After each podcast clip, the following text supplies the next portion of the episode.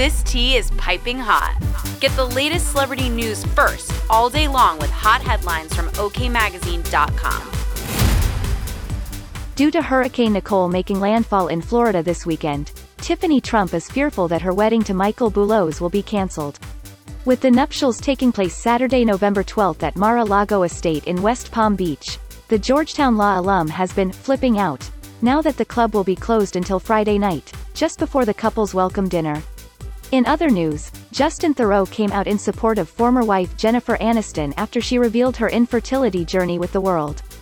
The actor left a fist bump emoji underneath the Friends star's Instagram post, signaling that the former couple is just as close as they say they are despite their 2018 split. Lindsay Lohan made her red carpet debut with new husband Bader Shammas. The actress stepped out with her man for the New York City premiere of her new Netflix movie Falling for Christmas after the duo tied the knot in July. We'll keep you updated throughout the day with the scalding details. For more fiery headlines, visit okmagazine.com and hit subscribe.